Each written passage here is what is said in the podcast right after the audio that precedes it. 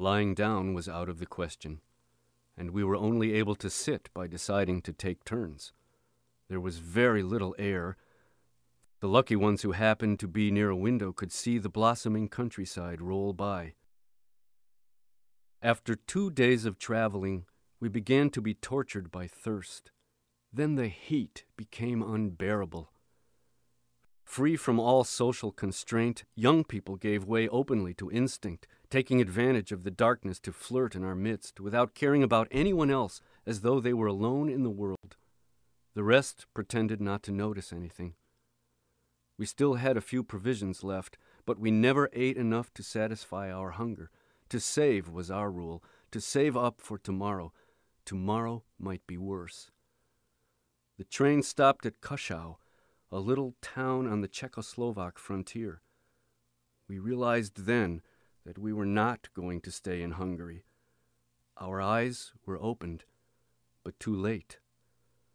The door of the car slid open. A German officer, accompanied by a Hungarian lieutenant interpreter, came up and introduced himself. From this moment, you come under the authority of the German army. Those of you who still have gold, silver, or watches in your possession must give them up now. Anyone who is later found to have kept anything will be shot on the spot. Secondly, anyone who feels ill may go to the hospital car. That is all. The Hungarian lieutenant went among us with a basket and collected the last possessions from those who no longer wished to taste the bitterness of terror. There are eighty of you in this wagon, added the German officer. If anyone is missing, you'll all be shot, like dogs. They disappeared. The doors were closed. We were caught in a trap, right up to our necks. The doors were nailed up. The way back was finally cut off. The world was a cattle wagon hermetically sealed. We had a woman with us named Madame Schechter. She was about fifty. Her ten year old son was with her, crouched in a corner. Her husband and two eldest sons had been deported with the first transport by mistake.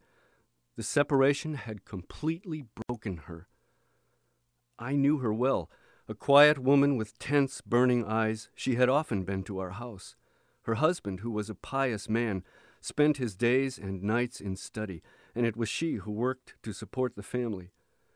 Madame Schechter had gone out of her mind. On the first day of the journey, she had already begun to moan and to keep asking why she had been separated from her family. As time went on, her cries grew hysterical. On the third night, while we slept, some of us sitting one against the other and some standing, a piercing cry split the silence. Fire! I can see a fire! I can see a fire! There was a moment's panic. Who was it who had cried out? It was Madame Schechter.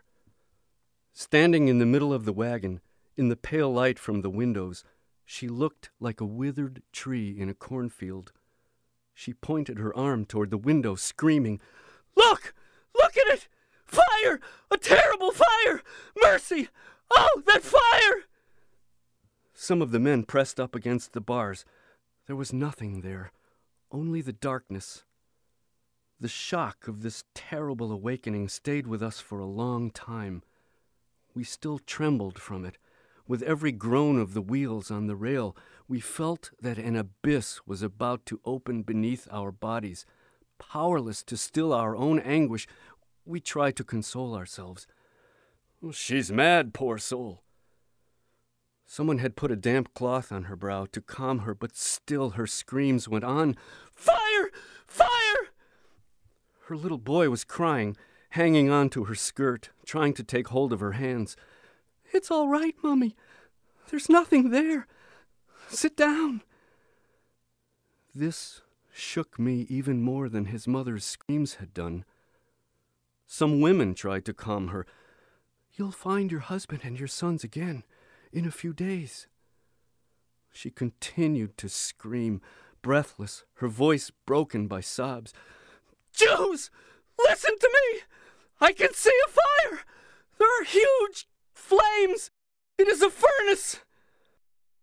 It was as though she were possessed by an evil spirit which spoke from the depths of her being. We tried to explain it away, more to calm ourselves and to recover our own breath than to comfort her. She must be very thirsty, poor thing. That's why she keeps talking about a fire devouring her. But it was in vain. Our terror was about to burst the sides of the train. Our nerves were at a breaking point. Our flesh was creeping. It was as though madness were taking possession of us all. We could stand it no longer. Some of the young men forced her to sit down, tied her up, and put a gag in her mouth. Silence again. The little boy sat down by his mother, crying. I had begun to breathe normally again. We could hear the wheels churning out that monotonous rhythm of a train traveling through the night. We could begin to doze, to rest, to dream. An hour or two went by like this. Then another scream took our breath away. The woman had broken loose from her bonds and was crying out more loudly than ever Look at the fire! Flames! Flames! Everywhere! Once more the young men tied her up and gagged her. They even struck her. People encouraged them. Make her be quiet. She's mad. Shut her up. She's not the only one. She can keep her mouth shut. They struck her several times on the head, blows that might have killed her. Her little boy clung to her. He did not cry out. He did not say a word. He was not even weeping now. An endless night. Toward dawn, Madame Schechter calmed down. Crouched in her corner, her bewildered gaze scouring the emptiness, she could no longer see us. She stayed like that all through the day, dumb, absent, isolated among us. As soon as night fell, she began to scream, There's a fire over there! She would point at a spot in space, always the same one. They were tired of hitting her, the heat, the thirst, the pestilential stench, the suffocating lack of air, these were as nothing compared with these screams which tore us to shreds. A few days more and we should all have started to scream too. But we had reached a station. Those who were next to the windows told us its name Auschwitz. No one had ever heard that name. The train did not start up again. The afternoon passed slowly. Then the wagon doors slid open. Two men were allowed to get down to fetch water. When they came back, they told us that in exchange for a gold watch, they had discovered that this was the last stop. We would be getting out here. There was a labor camp. Conditions were good. Families would not be split up. Only the young people would go to work in the factories the old men and invalids would be kept occupied in the fields. The barometer of confidence soared. Here was a sudden release from the terrors of the previous nights. We gave thanks to God. Madame Schechter stayed in her corner, wilted, dumb, indifferent to the general confidence. Her little boy stroked her hand. As dusk fell, darkness gathered inside the wagon. We started to eat our last provisions. At ten in the evening, everyone was looking for a convenient position in which to sleep for a while, and soon we were all asleep. Suddenly, The fire! The furnace! Look, over there! Waking with a start, we rushed to the window. Yet again we had believed her, if only for a moment. But there was nothing outside save the darkness of night. With shame in our souls, we went back to our places, gnawed by fear in spite of ourselves. As she continued to scream, they began to hit her again, and it was with the greatest difficulty that they silenced her. The man in charge of our wagon called a German officer who was walking about on the platform and asked him if Madame Schechter could be taken to the hospital car. You must be patient, the German replied. She'll be taken there soon. Toward eleven o'clock, the train began to move.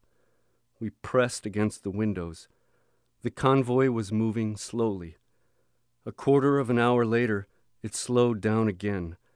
Through the windows, we could see barbed wire. We realized that this must be the camp. We had forgotten the existence of Madame Schechter. Suddenly, we heard terrible screams. Jews! Look! Look through the window! Flames! Look!